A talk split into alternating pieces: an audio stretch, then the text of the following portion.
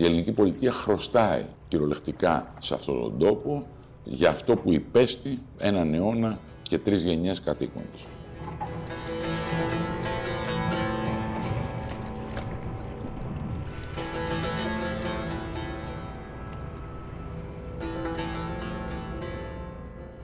Για μας ήταν μια ουτοπία το να μπορέσουμε να φτάσουμε στη θάλασσα, έτσι το βλέπαμε.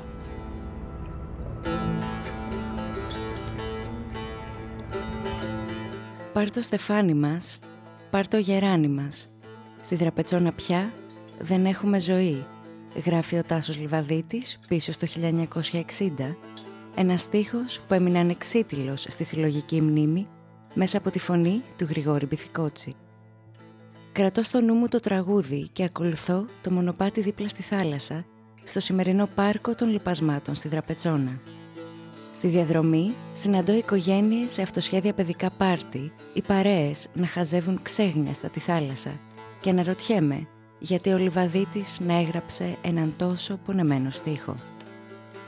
Την προσοχή μου τραβάει απότομα η επιβλητική ασπροκόκκινη καμινάδα και το σιλό εκεί που κάποτε βρισκόταν το εργοστάσιο των λιπασμάτων.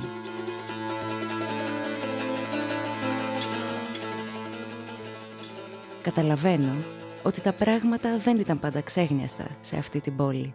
Στα ερήπια των μονάδων του εργοστασίου κρύβονται οι μνήμες μιας πόλης που γεννήθηκε μέσα από τις τάχτες της.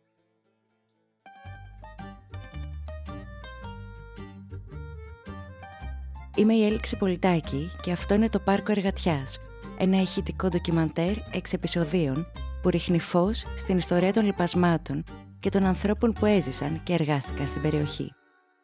Σε κάθε επεισόδιο συνομιλώ με ερευνητές, τοπικούς φορείς, κατοίκους της περιοχής και προενεργαζομένους, προκειμένου να ανακαλύψω τις ιστορίες πίσω από την άνοδο και την πτώση του εργοστασίου, τα σιωπηλά χρόνια της εγκαταλείψής του και τους μακροχρόνιους αγώνες που οδήγησαν στο σήμερα. Το Πάρκο Εργατιάς είναι μια παραγωγή του Σπούβιο σε συνεργασία με τον Πολυχώρο Λιπασμάτων, το Κέντρο Διαβίου Μάθησης Κερατσινίου Δραπετσόνας, τον Οργανισμό Κόμων και το Δήμο Κερατσινίου Δραπετσόνας. Πραγματοποιείται με την επιχορήγηση του Υπουργείου Πολιτισμού.